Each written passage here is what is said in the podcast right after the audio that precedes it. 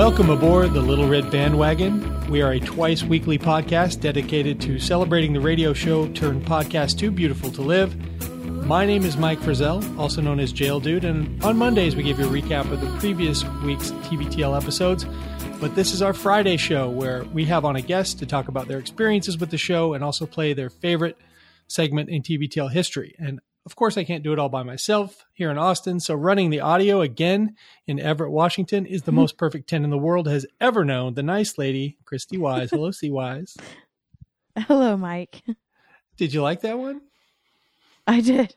Good, good. I'd like to please you with the, you know, because usually later in the show, I'll steal your jokes and it turns ugly, but I like to start off on a nice note. Our guest, we have a guest who I'll introduce in a moment. And let me tell you a little bit about the clip they chose. It's a TBTL classic. It was an instant classic the moment it happened. And that was when Jen chose a boy, a young hockey player, over the love of her friends and felt a lot of shame about it. So we will get to that in a bit after we interview our guest, and then I'll let you know how to get involved. And we always have a little bit of housekeeping to do, but let me introduce the guest right now. Her name is Natalie Sinclair. Hello, Natalie. Hi, Mike. Hi, Christy. Hi. You're not allowed to say hi to Christy until I tell you. Okay. So, Natalie, the first thing I want to talk about with you, I was looking through the submissions tonight because I didn't have much information on you, and I like to know a little bit about the person before we have them on. And yeah. I wanted to read your submission, and I went, and it said that you wanted to enter the contest to win a T-shirt, which was something we put forth a couple months ago. You know, we said submit, and we'll do a drawing and get a T-shirt. You can get a T-shirt, and you mentioned that you wanted to do you mentioned that your favorite segment was the Bobcat Lady, which we did a little while back. And you also said in that submission that you didn't want to be on the show. So what are we doing here? I really wanted the T-shirt and was really didn't think I had much to add to the show. So, but then when I got the email from Christy, I was like, hey, why not? I really have loved listening to you guys, and I figured it'd be really fun to be on the show. So you came back with you came back with a different segment. Yeah, that's a case of me not reading the complete submission. Right. I thought Christy, you were just ignoring that. Detail oriented. No, sorry. About that. Well, I'm glad you're here because I love this segment that we're going to talk about. But before I hand you over to Christy, I had another question. I noticed that one of your you only had like one interest and one like listed on your Facebook page, and the like was TBTL, and the interest was the Minnesota Twins. Oh, so yeah. What I was wondering is, are you in general a sports fan? I would not call myself a sports fan. Okay. I love Twins games, they're outside, beautiful, Minnesota summer. So I would not describe myself as a sports fan, but I do love baseball, I guess. So that would be the one sport that I do watch and somewhat follow. So you're enjoying the new beautiful stadium there in Minneapolis. So, so you're from Minneapolis and maybe not so much a sports fan. Were you aware at all? Was StuBot someone who was even on your radar before he appeared on the TBTL sphere? He was not. I still don't know him personally, but no, I have enjoyed hearing him on the show and talk about, Twin Cities places and, stuff but I didn't know him before. Yeah, absolutely. So anyone out there, if you are a Minnesota sports fan of any kind, follow StuBot on Twitter, at RandballStu. But the reason I asked also was because this is a clip that involves sports. So I thought maybe I'd found a sports fan. Christy likes basketball, a little bit of football, but I'm always looking for more sports fans to banter with. But let me hand you over to Christy and I'll jump in whenever and I'll get us to the clip when the time comes. Great.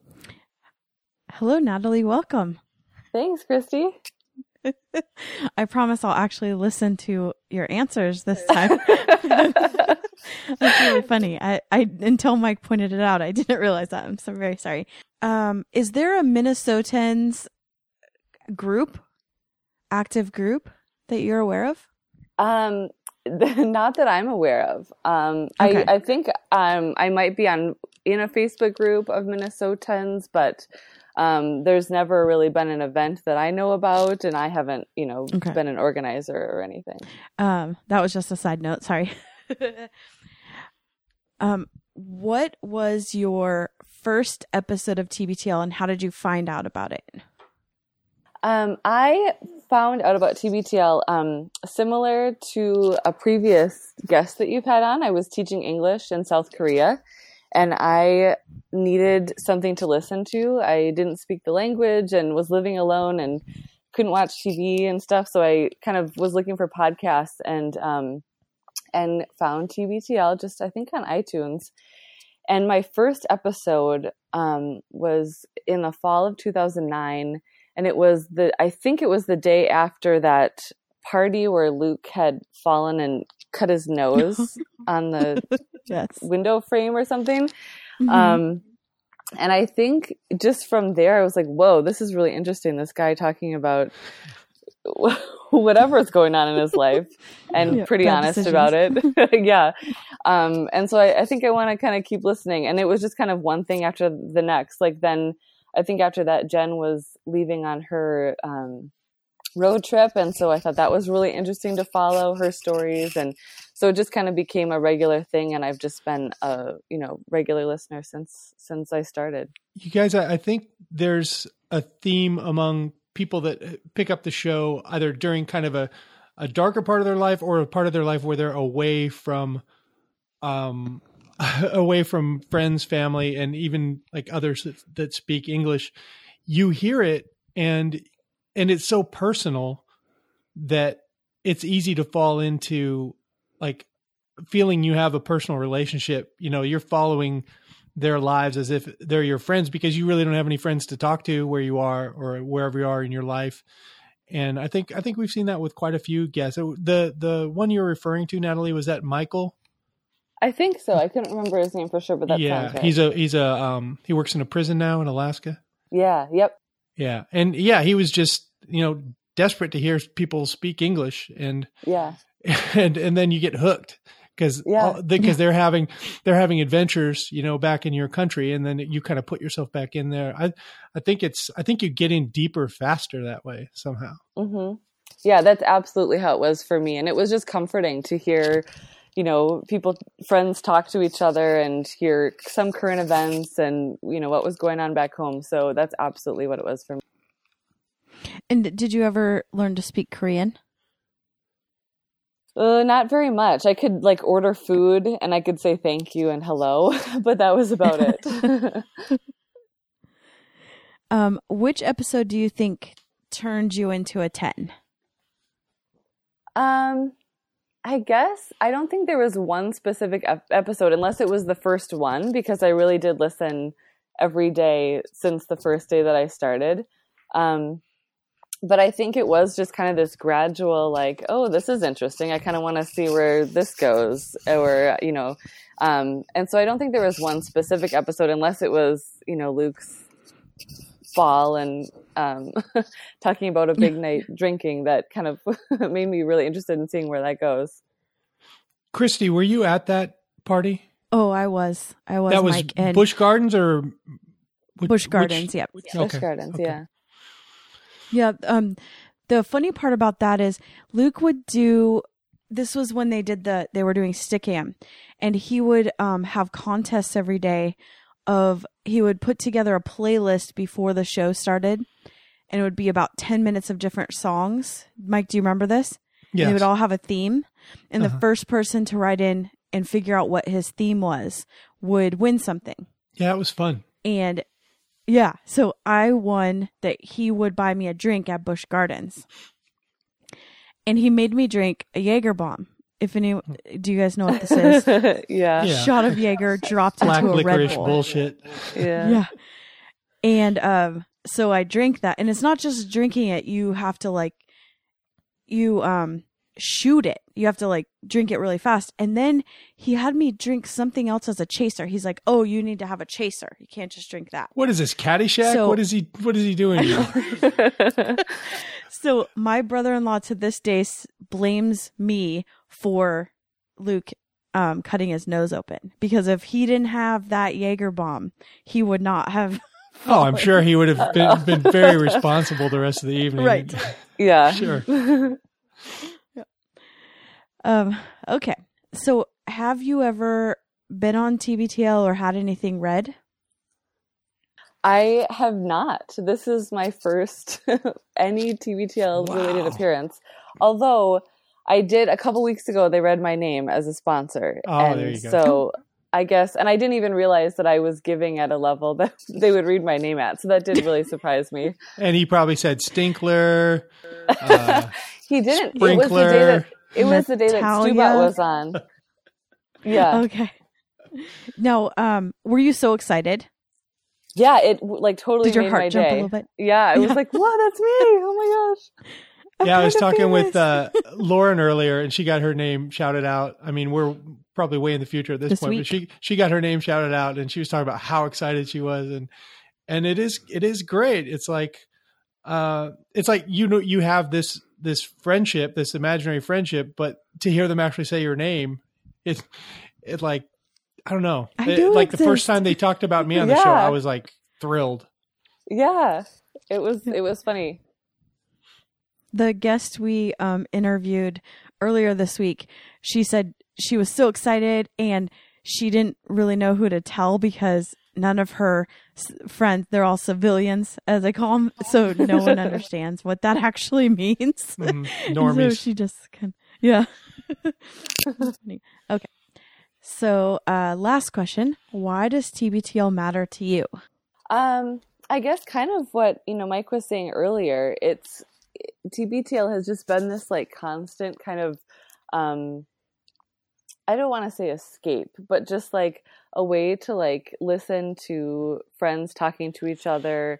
I really love just kind of the dynamic between who's ever been on, Jen and now Andrew and Luke, and kind of hearing what their opinions are. And I just think they're so hilarious. So they make me laugh, every day. And it's just something I look forward to. And it does seem like there's just this really awesome community of people that do, that are tens. Well, the episode that you selected is from February 23rd, 2011. It was part of the TBTL-a-thon, and it's one where Luke and Jen shared major life regrets.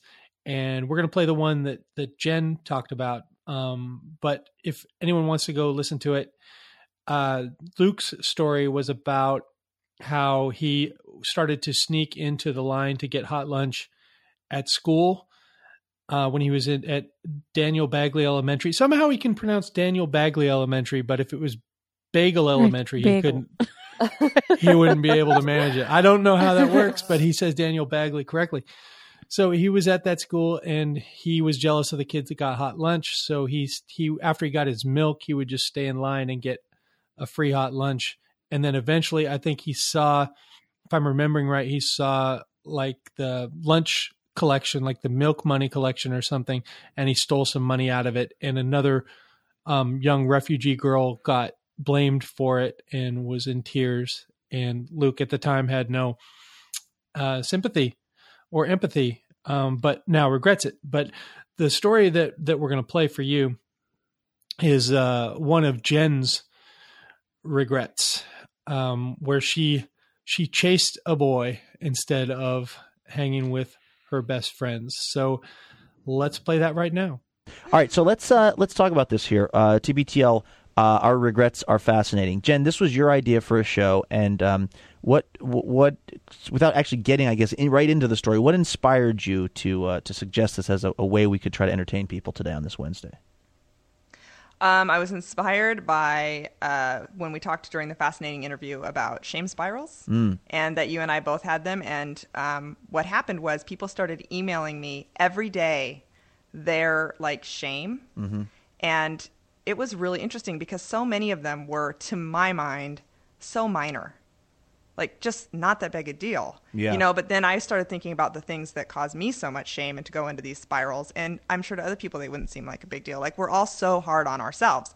And so I thought, you know, I have a shame, a very big, like, one of the biggest regrets of my life. And I thought I should just tell that story, and because I think people will get a huge kick out of it. And also hopefully once I tell it, it won't be such a big deal. Yeah, that's right. Take back its power. So yeah. All right. Well, well, listen, we got a little music for you. A little storytelling music. And I guess I would just say fire when ready. Okay. So first you need to know that in first grade, I met Cindy and Amy. I met them both in first grade, and we became best friends, and we are still friends to this day. They were both in my wedding. Like, we're lifelong friends. They're the closest people in my life with my sister. And these are the people who are involved in this story. So when I was 16, for several reasons, but basically I fell in love with this junior hockey league team called the Seattle Thunderbirds. Right. And I mean in love, the way that you can only do when you're like a teenager. Like, I went to every single home game, and the games that were away, I listened on the radio and taped them on cassette tapes. Oh, my God. And would re-listen to the play-by-plays. I was in love. And I think a lot of it is that junior hockey, they're like between 16 and 20. And so they were genuinely, you know, they were my age. And also, didn't they would be billeted, if you will. They would stay with families. Yes. When they were in the Northwest. And so it seemed like they were famous athletes, but who might actually be staying with someone from your school kind of thing. Exactly. And the tickets were like $12, and that was on the glass. And so we always sat on the glass.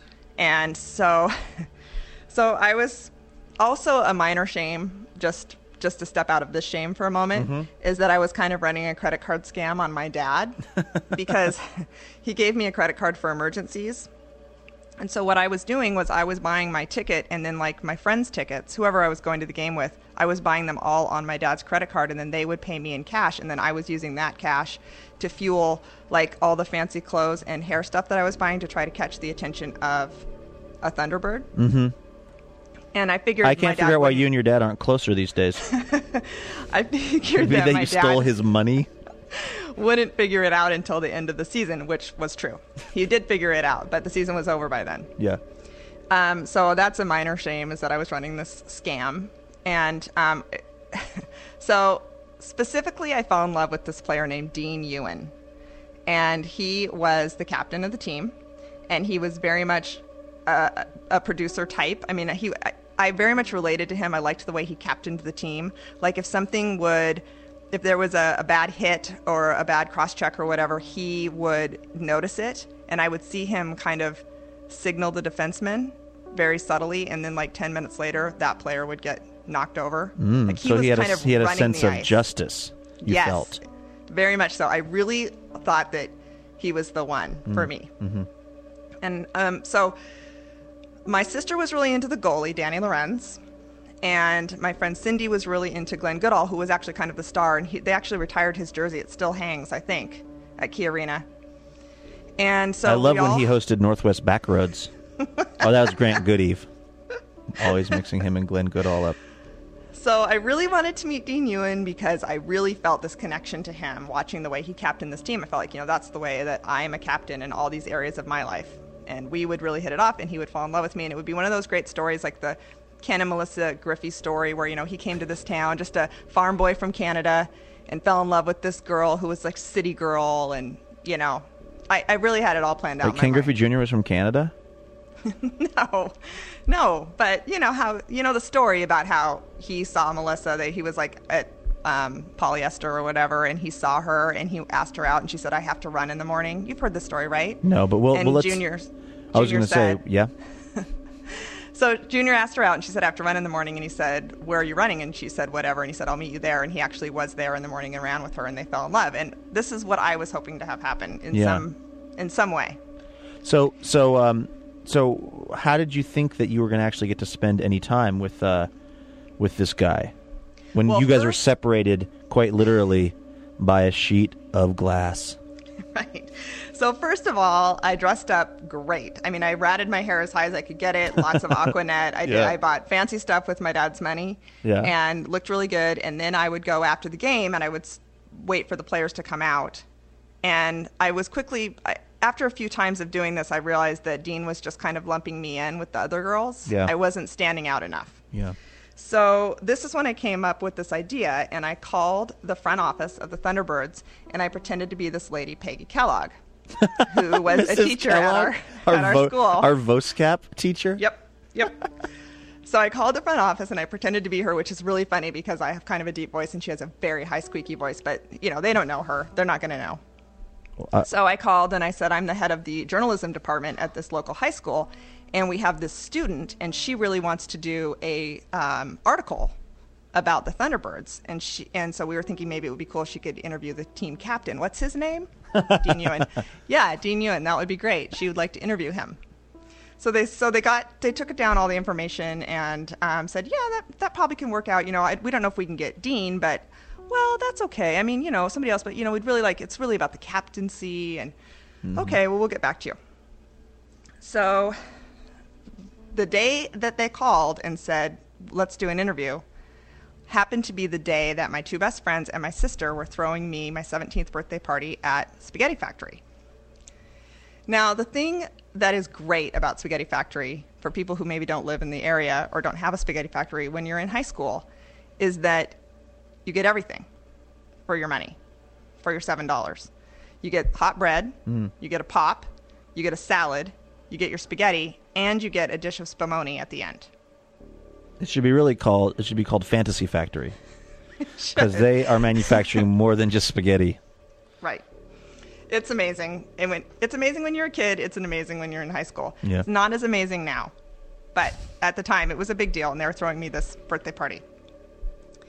So I'm getting ready to go to my birthday party, and I get this call that I can do this interview, and I'm like, okay, so in my mind, I'm thinking, I don't want to tell them because I don't want them to steal Dean from me.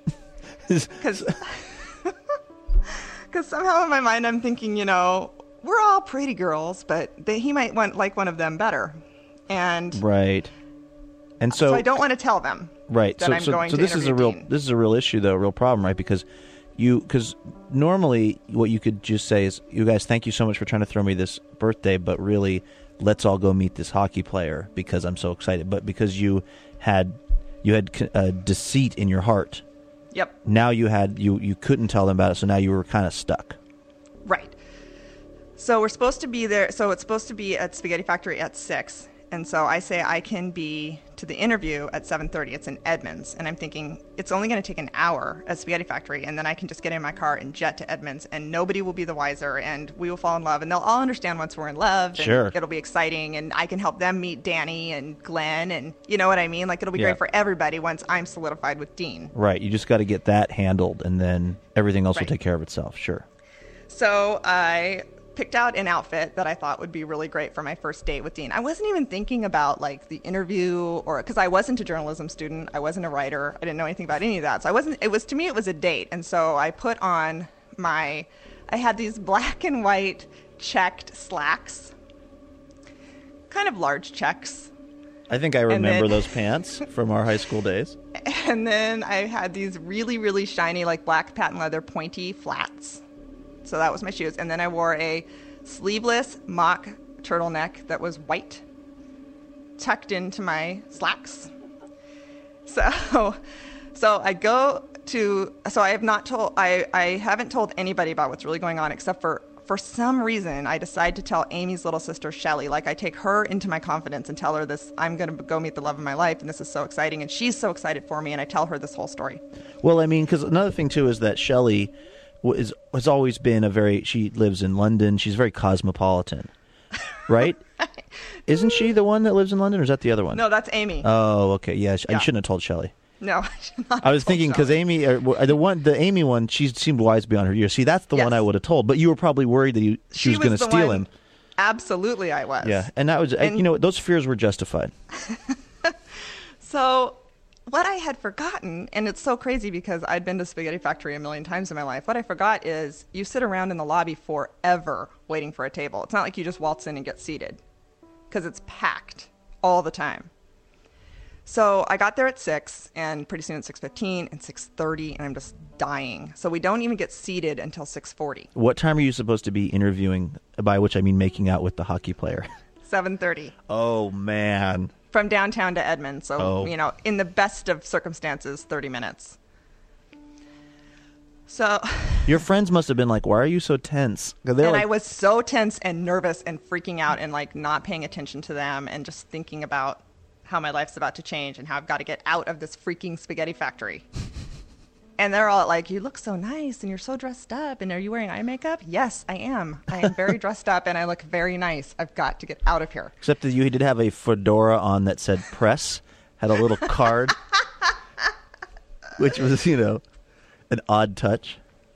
So my plan didn't work. I mean, it was 7 o'clock, and I basically did the thing that you never do, which is I left before the Spumoni. Mm-hmm. So all of a sudden, at 7 o'clock, I stood up and I said, I am so sorry, you guys, and this has been so great, and thank you so much for throwing... And there's like literally 10 people there. And I stood up and said, I'm so sorry, you guys. I have another appointment, and I just have to go, and I'm really sorry, and I just thought we'd be done by now, and thank you so much. I love you, love you, love you all. And I just raced out of the restaurant. Like, I didn't even wait for any reaction at all. Do you remember even a sort of a parting glance of the looks on everyone's face as you basically got up in the middle of dinner that they were throwing in your honor? Yeah. Yeah, and paying for? Yeah, totally. I remember it vividly. I mean, just complete confusion and such disappointment because I could tell they had really gone all out to make my 17th, like, super special. Mm-hmm. I mean, just... I could just see the disappointment and all, like, and confusion and what is going on. I mean, they haven't even brought out the Spumoni, you know? So you should have blamed it on diarrhea. Because nobody's going to, like, smarter. if you come up with something that's so much more embarrassing than anything you could think of, then no one will doubt the excuse because they're like, no one would lie about diarrhea.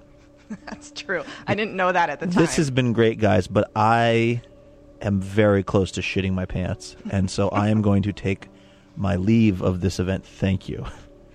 Well, and the whole I have an appointment, I mean, it made no sense. 17 years old, you have an appointment at 7 o'clock at night, 7:30 at night. Okay, so my sisters at the table, like, looking at me like they all know me. They know every single thing about what I do every day. They know they know I don't have an appointment. You live together at Tarkington Square. Yeah. I mean, there's no appointment. Right.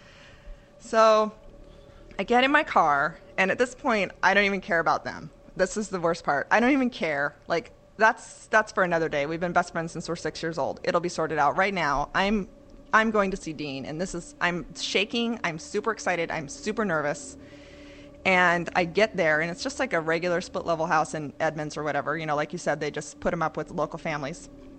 Now, can I ask this? Did you have, like, a notepad?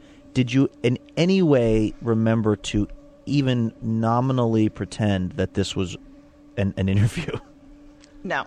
This is the other bad part of the problem. I had completely forgotten that was even the ruse. Yeah. Like, I had in my mind, I was going on a date. I was dressed for a date. I had my little purse. I was, you know, I had my emergency money.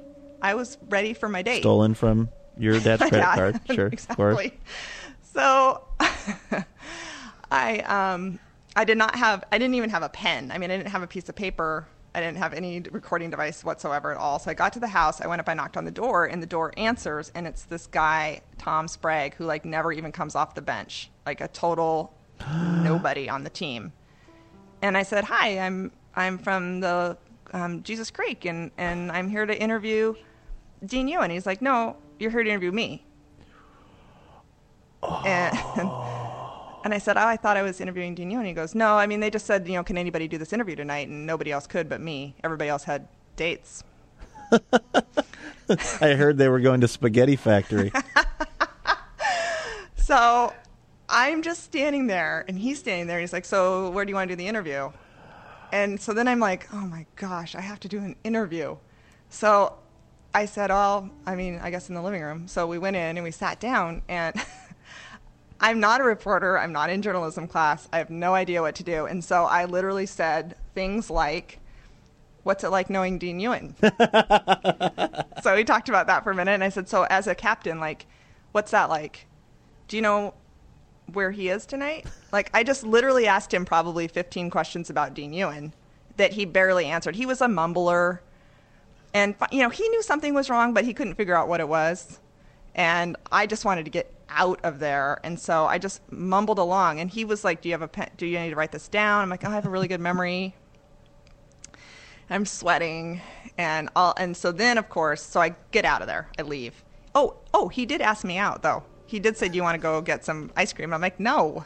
He said, what? You're dressed for a date. Yeah. Wearing your black checked pants. I'm like, no, I don't want to go out. I want to meet Dean Ewan. I was so upset. I will go out if you take me to the undisclosed location where Dean Ewan and Osama bin Laden are hiding. He was like, Osama bin who? You're like, it'll make sense in 20 years. So I leave and I drive home. So, of course, once I get in my car and I'm driving home, it's all the consequences. It's all hitting me now and what a horrible mistake I've made.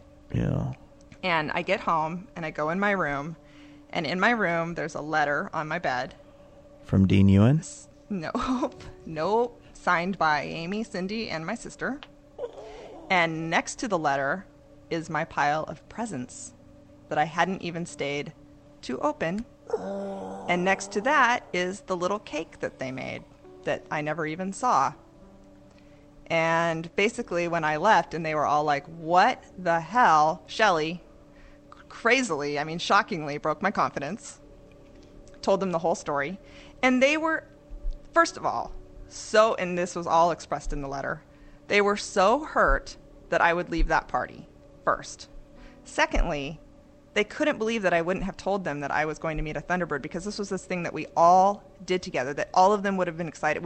They were like, we would have been so excited for you to get to meet Dean Ewan. We would have been so excited to be a part of that. And the fact that you would lie and not tell us that's what you were doing because you didn't trust us and you wanted to keep it all to yourself and be selfish. It was so awful.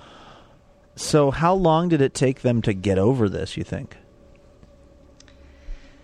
Probably 3 months of just, it's like they forgave me. I called them all and apologized the next day and was like, I'll do anything and I'm so sorry and I feel so stupid and so foolish. And, they were like, okay, it's fine. But, things weren't okay. Like we didn't hang out together a lot and it was always a little awkward and we never talked about, if hockey came up in any way, we would just like start talking about other things and turn the channel. And, like the hockey was ruined. Totally. Was that the end of your, obsession with the Thunderbirds phase? Did you still go to the games by yourself? No, it just ruined everything. I still loved Dean. I still love him to this day. Of course, how could you not? Sadly, when you Google him, it's all videos of him starting. One says Dean Ewan almost starts a riot. Well, it's all fights. He moved on from the Thunderbirds to the Springfield Indians of the AHL. He played for the Capital District Islanders, the San Diego Gulls of the IHL. I'm sure you heard. And then apparently wrapped his career up in 1999 with the Colorado Golden Kings of the WCHL. So he had quite a storied career. Where he scored 24 points and 0 goals. Oh. Well, I did put up a video on our blog of him doing something that had only ever been done one other time, and it got him thrown out of the IHL, which was that he left the penalty box during a game. He was in the penalty box, he left it, went into the box of the opposing team, and started a huge fight. So I might have dodged a bullet. So would you say that you really, what do you regret the most about this whole unfortunate event? That I can never take it back, that I can never take, that they did this really lovely, wonderful thing for me that should have been this great night. You know what I mean? It should have been the thing that we still talk about when we get together all the time. And instead, it's this really awful thing I did that was just so, it was just such a crap thing to do. And it was such a Mean Girls kind of thing to do. It was such a thing that is so, like, I think I've spent the rest of my life trying to not be that girl because I'm so ashamed of that girl and the decision she made. And the reasons that I made those decisions was so selfish and wanting to, like, hoard Dean to myself. Or that word without the D. Yeah. To yourself, with him, something. You know what I mean? It's like it was this thing that could have been great that they were going to give me, and I just ruined it. And I can't ever make it a better thing. I think that's the worst part about regrets, right? Is that you, if your brain is oriented like ours is, you can't. You sort of can't, because we don't have a time machine. It just is always going to be that way. It's going to be the way that it happened, and there's not going to be any changing it. And you could apologize a lot, and you know you're good friends with all these people, and you're very nice to them now, but there's nothing you can do that will make it so you didn't pull that super jerk move. Exactly. Well, let me ask you this: do you feel in any way, a sense of relief? I do. I feel a little bit lighter, you know, like I kind of got that burden off my shoulders, because the fact is that's the girl that I was. I did that thing. So I kind of feel better that I owned it. Well, Jen, I have to say that if the rest of your life has been an attempt to not be that person, you have accomplished it in a spectacular fashion. Like if you needed to be a kind of a big jerk face one night at the Spaghetti Factory to some of those ladies so that you could be the very conscientious person you are now. I think it was, it was good. It was formative, and maybe it had to happen. That's probably true, but I've lost many a night over that. All right. Well, her friends sound so sweet. I mean, this story is heartbreaking because those kids, I mean, they planned something for her. This wasn't just they were hanging out and she broke away. She broke away before really they had, brought out the gifts and the card, and, I'm sure they were going to sing and all that, but she ate her spaghetti and her garlic bread, and then she bolted out the door. And that was so sad to me. But what I want to start with, because I have women here, what was with that outfit? Can you describe the outfit? I mean, because when she starts talking about it, I kind of get lost because I don't know anything about women's clothes. But what was she wearing? Well, I loved the description of her outfit because I had the exact same outfit. I remember I had a pair of black and white large checkered pants, and then she describes a sleeveless, like, turtleneck, I think, tucked into the pants, which is just like even worse than the outfit I had. But I would wear a white t-shirt tucked into pants and a black vest over it. So I was just like, I love that description of her outfit. I would wear that now. Is it like a Blossom look? If you put like I don't know, or Debbie Gibson or Tiffany. Oh, right, yeah. Debbie Gibson, right? Yeah, kind of tapered at the bottom and.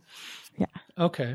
And was that what you wore now, when you wanted to look especially cute, or was that your everyday uniform? Well, I remember thinking I looked really, really good, really fashionable in it. So I was a little bit younger when I wore that though. So I don't think at that time I was trying to impress boys, but, right. But I just remember thinking I look really fashionable in this combination of checkered pants and black and white. And do you know what year that was? I want to say maybe 94 or early 90s. Did you have a similar getup, Christy? Well, I actually have black and white checker pants that I wear to work all the time. Oh, really? Yeah. They're back in style, I think. Yeah. Sleeveless, really turtleneck, the whole thing? Oh, no. Well, not that. The pants. No. No sleeveless for me. Just the pants. I definitely would have wore any of that, and probably had a Debbie Gibson type hat. I was really into hats. Mm-hmm. I've sent you some pictures of me in the 90s. Oh, yeah, they're great. They're fantastic. I had tiny braids that were different colors. Your cuteness overcomes it, though. You were able to transcend the horrible, horrible fashion. that you were sporting. But let me talk about the hockey part of this for a minute.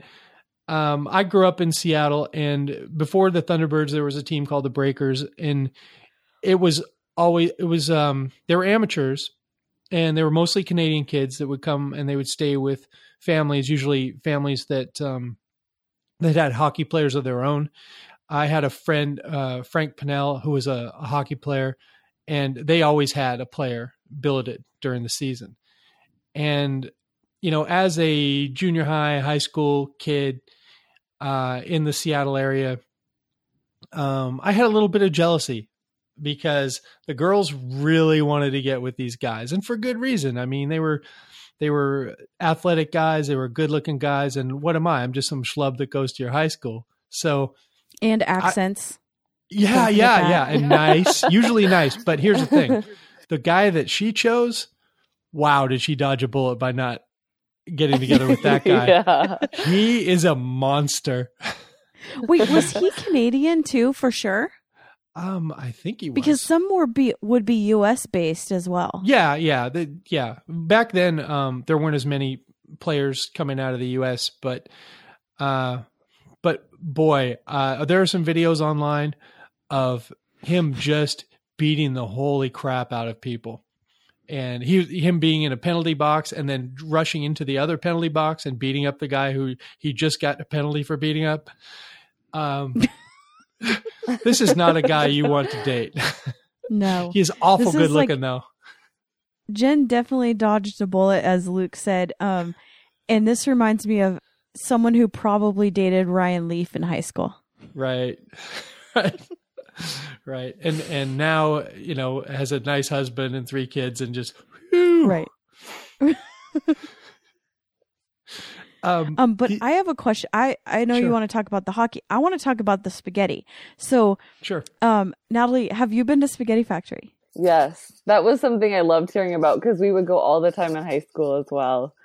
I loved the description of spaghetti. Yeah, because it's so cheap. Yeah, it was great. Yeah. And I love when she said, I did something no one ever does. I left before the Spumoni. Yeah. Well, and then in her case, it was like a cardinal sin. It was not only the Spumoni, but it was everything they had planned. The presents. And a tiny birthday cake. Yeah. Oh my God. Those probably misshapen. Sure. That, you know, when teenage girls try to make cake and it's all uneven and oh. And in this story, she also reveals that she was stealing from her father. Yeah. I mean, there's a lot of shame. There are no winners in this story. There's a lot of unpacking to do. No. There are no winners in this story. And she would use the money to go to games and stuff. And I used to go to those games. Like this was happening. What she was describing, I think was happening when I was in college or just out of college. So I'm familiar with these players. I was familiar. I went to a lot of these games. And just a side story, my best friend, John Hedegaard, one night we were at one of those games and we were, you know, completely hammered and we were sitting behind the goal, and at the old Seattle Arena, there were like two or three rows behind the goal. And then there was a walkway, and then there was, you know, like five or six rows until it went to the upper deck. And we were sitting in those five or six rows. So there was a walkway in front of us. And if you're a Seattle sports fan of any age, past like 30, you probably know or have seen Bill the Beer Man, who was this big bellied, bearded guy who sold beer. And he would run around. Well, actually, you know, he would sell beer for a long time, and then there's a cutoff point, and he would run around and sell beer, saying, "Freeze your teeth, give your tongue a sleigh ride, cold beer here." He was a character. And everyone loved Bill the Beer Man. And then after the beer cutoff time, he would put down his stuff and he'd start trying to lead cheers. And I'm no fan of manufactured enthusiasm, like the wave and when the scoreboard says, "Everybody clap your hands, clap your..." I don't like that. I don't want it. I mean, I want to cheer when there's something to cheer about. So, and my friend Hedegaard is even worse. And he was also, you know, always drunker than me. So Bill the Beer Man has set down his beer stuff and it's time for him to lead cheers. And he's behind the goal and in front of us leading cheers. And I'm biting my tongue, but my friend Hedegaard is telling him to sit down, go away, shut up, leave us alone. You know, he won't leave the guy alone. And eventually, like, one of the security guards comes in, and they're taking John's complaint seriously, and they move him along. They move Bill the Beer Man out to the aisleway or back to the beer, whatever, the I don't know, the vending room. They move him out. And so 10 minutes later, the game's over, and we're walking out, and we're walking up the ramp to get out. And Bill the Beer Man starts coming after Hedegaard. He wants to fight. Fortunately, some people grabbed Bill the Beer Man. I grabbed Hedegaard, but they got within a few feet of each other. So my friend John Hedegaard, I think Bill the Beer Man could have beat him up. John wasn't much of a fighter, but you couldn't tell him that in that drunken state.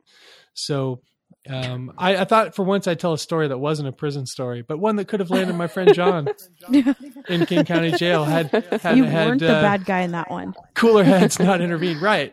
I hated Bill the Beer Man as much as anybody, but I'm a lover, not a fighter. So I didn't tear him down. So I thought that this story actually really dovetailed well with Luke's story, because Luke's story that he told after this, you know, I mentioned that it was about him stealing money and letting someone else take the blame.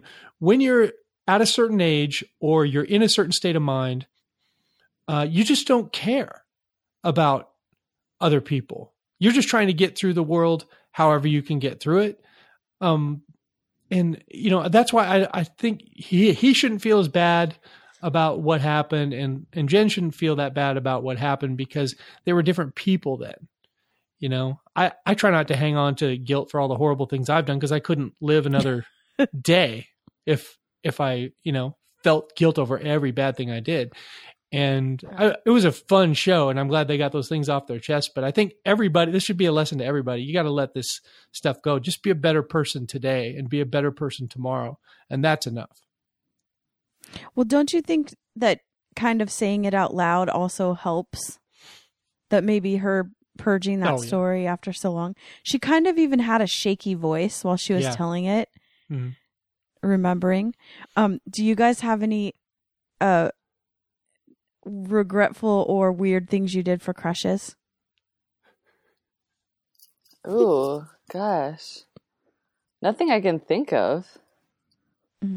Mike? Well, I used to, if I got a crush on anyone, it didn't matter if they had a boyfriend, and it didn't matter if that boyfriend was my best friend or whatever. Oh, you're that I was just going to get what I was going to get. Yeah. Mm-hmm. So yeah, regrets there, but I don't feel like I broke up anything that was going to last forever. So it was no Jen and Dean forever. God. Jen would probably be dead if she had married that guy. Yeah, exactly. So, I became full on stalker mode. I think all teenage girls kind of have that. Mm-hmm. And of course it was before Facebook. Now it's kind of, you can just stalk everyone all the time. But I would, you know, have my dad drive by his house all the time. I would walk home even though I got a bus. So I lived far enough away from school that I could take a bus, but I would walk on purpose so I could walk by his house. This what is was the boy's most name? Embarrassing. His name was Chris. Come on, give us the last name. Chris Magana. Okay, I'm going to look. Okay, look at him. What's really weird is he kind of looks like Jeremy. Of course he does. Yeah. But he probably wears a shirt. But the most embarrassing thing I ever did, there's a lot that I did, but the most embarrassing was probably to steal one of his socks after football practice. Like his muddy, dirty, sweaty sock. And I put it in a Ziploc bag and I kept it in my bedroom. Oh my God. Wow. It's really embarrassing that I admitted that. Oh, Christy, you know, I got to ask the follow-up question, Christy. I have to ask it. Did you ever smell it? No. What did you do? Because you're not weird, right? I put it in a Ziploc baggie and I just kept it in my room. But you never like popped it open for a little. No, it would have just smelled like mud. It was a muddy. I like full on had a box of memorabilia from him. I mean, I had all my little girlfriends all stealing stuff from him. I became the TA of his math class. I may have changed his grades a couple times. That's regretful too, I guess. And I would just take things like if he had stapled something, I would keep the staple. It was full on stalker mode. Oh my gosh! Wow. See, that makes less sense than the sock thing. At least there's some organic, element to him having sweated into something. It's a staple. Mm-hmm. Come on. Yeah, and I somehow got one of his hats at one point. Yeah. He was a Detroit Lions fan, so I had his hat. Sounds hot. I don't know if someone stole that. How did I get that? Oh. That's I guess I shouldn't ask you guys. That's not good to steal a kid's hat. My hats were really important to me when I was in high school. Don't steal my hat. Well, and I will admit I did smell the hat. Yeah. I'll admit that. Yeah, salty, sweaty. Maybe wear it sometimes. Yeah. Maybe late at night. Yeah. Okay. Well, so did you end up with him or anything, or did all of this? Yeah. Oh, no. That's the weird part is we never actually spoke. Oh God. He knew I never spoke. No, because he was really shy, and so we would I would call him on the phone, but we wouldn't really talk. Oh no. I'm getting really embarrassed. Wow. Oh yeah. I mean, just admitting all this.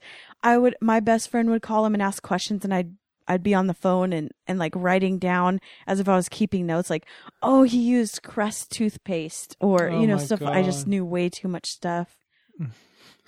Well, and he was younger than me, and I probably. So is Jeremy. This is a pattern. Him. I know. I probably could have dated him if I actually just went up and said, hey, Chris, what's up? Let's date. Yeah. It probably would have been your first and only date. Yeah. Well, speaking of interviewing, that is the funniest part of this whole thing is that she forgot the whole ruse. She wasn't. And that's so un-Jen. Yes. Right. She came up with a fake name to call the Thunderbirds and had this whole setup like, oh, but no one will know that Peggy has a high voice and this whole thing. And then she didn't bring pen and paper. Well, again, I'm going to say what I said during the Emily episode where they talked about Casper and what was her name? Bethany. Yes. Going to the open house. It wasn't a bad idea. The execution was horrible because she didn't leave herself enough time and the birthday thing. And then they passed her off to someone else. So it didn't work out. But had she been prepared with a pad and paper and had Dean answered the door, there was a chance things could have worked out. I mean, he probably would have knocked her across the room after she said something to him, out of line or whatever. But there was a real chance it could have worked out. Her planning was not terrible up to the point where she agreed to go to the Spaghetti Factory and everyone knows you sit in the lobby there for 45 minutes. Right. Yeah. Yeah. She planned out a lot, but then forgot the little details. Right. Which is not maybe that's what it was a big regret of how she acted, but she also never forgot the little details after that. I think that became an important lesson. Natalie, what made this one stick in your mind? Because you want to do the Bobcat Lady, and we already did that. But what made you think of this one? I think I really identified with. I mean, not necessarily what you would do for a crush, but like just how she talks about she loved him, Dean. Like only teenagers can love someone, so I can identify with that. Just in like a celebrity, like a boy band that I loved, and just right. I can see myself doing the exact same thing if I had the opportunity as a teenager. What that someone band? I was obsessed with O-Town. I don't know if you guys know O-Town. Yes. Oh yeah. And I know O-Town. Yeah, I love them. I would have probably done the exact same thing to my friends if I'd had the chance to interview one of them. I mean, I could just, mm-hmm. and then I could see myself feeling so horrible about what I'd done. But so I just could really relate on both sides. That just like you don't think about anything else. You have to just, this is the one chance that you can be with this person. But then realizing how you'd really hurt the people that are you really care about. Well, if I remember right, the kids that were on those hockey teams were like between 16 and 20. Did Jen mention at all during that clip how old Dean was? I don't think so. I don't remember. Like I'm not sure if he was still in high school or he was just playing hockey, but it made me think of when I was in high school, there were, like when you're like freshman or sophomore in high school, the seniors and juniors are picking off the cute girls in your class, and you're just very mm-hmm. resentful of it. And then you get to be a junior and a senior, and you realize that like college guys or just guys with jobs are picking off the junior and senior girls, and you're resentful of it. And then you graduate and you go to college or you go get a job or something, and you realize, oh, those guys are losers. I don't want no high school girls. So I don't know. I've been looking for a chance to vent about that for a long, long time, because I feel like I got the short end of that on both ends, because, the older guys were always rating the girls. And then when I got to be in their shoes, I was like, I'm not going back there. So I feel like I got not limited. A creep. Yeah, exactly. I mean, I am now a creep, obviously, but. I think that you probably got your fill of girls being a frat boy. Nah, not enough. And being into sports. Quit saying I was a frat boy. People don't like that. So. Oh, I also wanted to talk about her friendship with Cindy. So that's her longtime best friend. Mm-hmm. And that's the one that she has the famous, they had a fight over a John Voight movie, which is called Table for Five, if you ever want to watch it. I've never heard of that. So she's never said the actual name of the movie. So what it is they watched it when they were about, I think she said 10 or 12, and then they fought over how the movie ended. And one took one side and one took the other. And it was so bad that Cindy got sent home from Jen's house, and they didn't speak for maybe weeks. Jesus. And then they still to this day won't talk about that movie. Yeah, I'm looking at it. J.P. Tannen takes his three children for a vacation cruise. They usually live with their mother and stepfather, but now J.P. feels capable of taking them. Emotional tragedy strikes, causing battles parent against parent and parent against child. J.P. tries to show his children that he loves them. So there's really nothing there about the resolution. So they're arguing about how it ended or how they imagine it ended after the movie ended. No, how it ended. So I asked That's Jen easily solvable, at the Mariners game. They just watched the movie. I asked. Right. Well, no, they saw it. They watched it together. Like a VHS of it, and fought about because Jen basically said JP is a terrible person, and Cindy said, "Well, I understand where he's coming from." Mm-hmm. Or vice versa. I don't remember who was on whose side. So at the Mariners game, I asked Jen what the name of the movie was that she had fought about. Mm-hmm. And then I watched it. I somehow got it, and I don't even remember if I streamed it or found it, but I watched it. And then my first TBTL call takers, I called in and said how I felt about the movie, whose side I was on. Did Jen hang up on you, or did you side with Jen? No, I was on Jen's side. But of course you were. I ended up being on Jen's side. Up. No, I didn't know whose side was whose. I said, I need to weigh in. And I said how I felt about it. And then she just happened to say, oh yeah, that's how I felt too.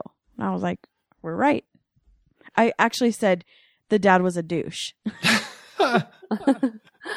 And it was radio days, and then I felt weird because I didn't know if we were allowed to say that on the radio. Mm. Yeah, I think they said. But yeah, everyone should try to get a hold of that. Try to get a hold of that movie and see where you stand. It wasn't rated very poorly on IMDb. It's, I don't know. Yeah, I'd never heard of it. Table for Five, 1983, 6.2 rating on IMDb. The little kid looks like a weirdo, though. Yeah, anyway. But it's one of those movies where you just know that he was typecast and that he was a terrible father. I mean, we already know that now. Oh, right. But you can just tell that he was. I can tell what was the champ from the sport jacket he wears on the cover of the VHS. I can tell he's a terrible person. Well, and he was in The Champ, and he basically played the same character in that too. Yeah, terrible father, and then ultimately abandons his kid by getting killed in the boxing ring. Right. Yeah, horrible guy. Natalie, you have anything else about the clip you want to get off your chest? No, I guess yes. I think overall, just going off of why I really like this is just kind of Jen's. I think it really shows Jen's how intentional she is, and I really, loved hearing that when she was on the show regularly, and just how she really tried in everything. She felt so much, shame about this thing that happened so long ago, and she's tried to change her, life around and prove that that's not who she is. And I just thought that was a really cool story to share, and a thing I really liked about Jen. And just to defend Jen in this situation too, I mean, this was a guy that she watched play hockey all the time, and he was big, rough, tough guy and really good looking. So who wouldn't? So dreamy. Yeah. Who wouldn't fall for him? I mean, I would have done it in a second. Yeah. If I had the chance to meet one of the new kids on the block, no matter who it was, same as O-Town, right? Yeah. I would not have told my friends. I would have left my birthday, because what if they thought that they were cute and I ruined my chance? Oh, I mean, right. Do you know what I mean? Like, yeah, they still have free will of choosing. I mean, of course I would want them to choose me, but if all of my friends get to come, there's more choices. Yeah. Yeah. And guys his age are, they'll just pick the one they like the best, not the one who worked the hardest. So, but I just love that she, that happened. And as a teenage girl, she was so apologetic and learned her lessons and, really took, that's not usually teenage girls are like, fuck it. Sorry, Aiden. And you should, give me my presents and I don't care how your feelings are. But she learned right away and changed her behaviors. Mm-hmm. So I just she really stopped stealing her dad's money and going to the games, which was a bonus for her dad. Right. For sure. Right. Natalie, I have one more question for you. And there's only one answer that won't break my heart. And I'm aware that there's a band called O-Town, but please don't tell me they're from Orlando. Yes. Oh, they are. They were created in Orlando. Oh, yeah. That is so bad. The only thing I hate worse is when people refer to their towns by their airport codes. Like people say they live in the ATX. Oh, yeah. I'm like, what a douche. The ATL, the ATX. They were created on the show Making the Band, and that was filmed, I think, in Orlando. Mm. So they were, Well, they were probably the best thing ever to come out of Orlando, and that's not saying anything. So I don't know. I don't know their music. No, because there's NSYNC. Oh, they came out of Orlando too? Yeah. It was just during that time of the boy bands that was like they all came from Disney. They would perform with a Mickey Mouse Club or at the parks, and they would get found by these predator manager type people. Yeah. Well, God bless them. Do what you have to do to get out of Orlando. That's what I say. Right. All right. Christy, let's talk about the archiving project just in general. Okay. We haven't pitched it to people for a while. What's your pitch? My pitch is It's really fun to do. We've gotten a lot of positive feedback of people that have been doing it, hearing episodes they've never heard before or their favorites. It's made people write in to the show and wanting to come on to talk about those episodes or post on the Sends page about the episode and put links up. So it's kind of reinvigorating the show, which is nice. And I get messages from people too, Christy. I mean, they'll say, hey, I just ran across this, you know, and they're having a good time. So once it's complete, it will be amazing. And I can't wait for that day, but it's going to be a while. And so we definitely need people to come and start helping with it, because it is a long process. It's not just, you have to be actively listening. A lot of people take notes either on their computer or handwritten notes as they're listening. Kind of the way we listen, because we have to do the recaps. Right. So exactly. But we have to do that every day. You only have to do that just for a week of archiving. Right. Right.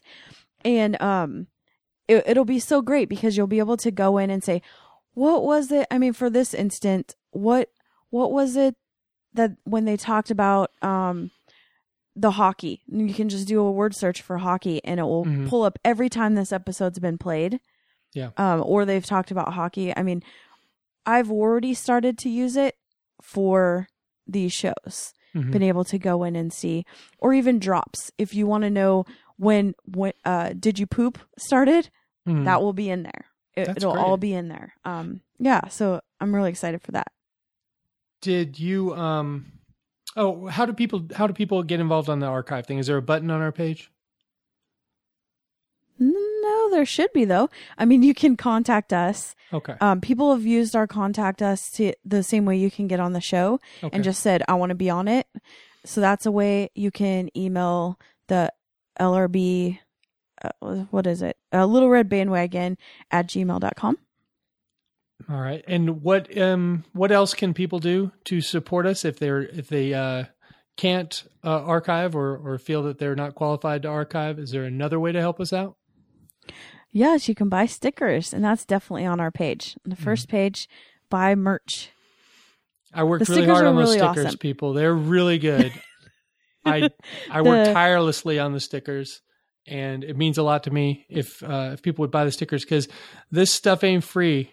What we're doing is not free. Unfortunately, you know, you think everything on the internet is free, but, hosting costs and, you know, we're not trying to get rich. I'm not even trying to make a dime. I just want to make sure that Jeremy and Christy and Bobby don't have to reach into their pockets for anything. So, buy some stickers. I'll tell you a little bit about them. The Little Red Bandwagon is a vinyl sticker. So that's pretty much stick it once and you're done type thing, but it's really cool, good quality, great design. And the 10 sticker is meant for windows or glass. But I did a lot of beta. I put it on my car, drove around in the Seattle rain for a long time, hasn't come off. It's right where my windshield wiper goes and the back windshield wiper, so it hasn't come off. And then I've also put one on our microwave, taken it off, put it on my laptop, and done that several times, and it's restuck every time and not been a problem. Most of the stickers that our recap co-host, M&M, Meredith Mahan, stuck to her pets are still attached to her pets too. So that's the quality we're dealing with. So no matter how much they lick and try to get it off, they can't get it off. So. Yeah. And make sure to show us where you stuck it. Where did I stick it? That's what I wanted the hashtag to be. But yeah. Don't ever Google that though. Don't ever Google that. That and gangrene penis. Do not ever Google those things. I am telling you. Andy Haynes shirtless. Yeah. You won't be able to get it out of your mind. So how to get involved, littleredbandwagon.com. Everything is there. Facebook, you could go to the Stens page. We're very active. We usually have the pinned post, which is whatever the latest episode is, or you go to our page, which is a lot more fun. Lot fewer Trump references, lot fewer cats in taco outfits. Personal Twitters @DrewMcFrizz, @KissyEyes, KISSIEYES, @RLPape, @Dadstronaut, that is Jeremy, and @Meredith_. Mahan, Natalie, are you on Twitter? And do you want to throw that out if you are? I don't tweet. I just follow people. So okay. I'm on Facebook, but not very active. Are you like Meredith? You'll accept all friend requests, or are you more... Absolutely. Okay, good. Yep. Good. From 10s, I will. Yeah. Okay. No. Yeah. So you can be a creep as long as you're a 10, and then you're in. And believe me, we've had some of those. Yes. Show Twitter at LRB podcast. That's I think Christy is doing some tweeting from there now because I get teased more often. Jeremy knows better because I'll fire back at him, but I'm riding the bus now, so I have 2 hours of boredom. Right. 2 hours in which to point out my shortcomings. Yes. Email us at littleredbandwagon@gmail.com. I would love to get some emails to read. We haven't had one in a while. Voicemail is 802-432-TBTL, 802-432-8285. Christy, do you check that? Yeah, I get an email every time. Oh, you do? Something comes in. When you get something. Mm-hmm. All right. Well, Natalie, thank you. You've been a delight. Thank you, you guys. It was so fun to be here. She was nervous. Thanks for letting us re-listen before we started, but I think we did okay with her. I think we were gentle. Yeah. Christy, I don't have anything else, so you can wrap it up if you like. Okay. Until next time, this is The Next Party. And we forgive you, Jen. Nailed it.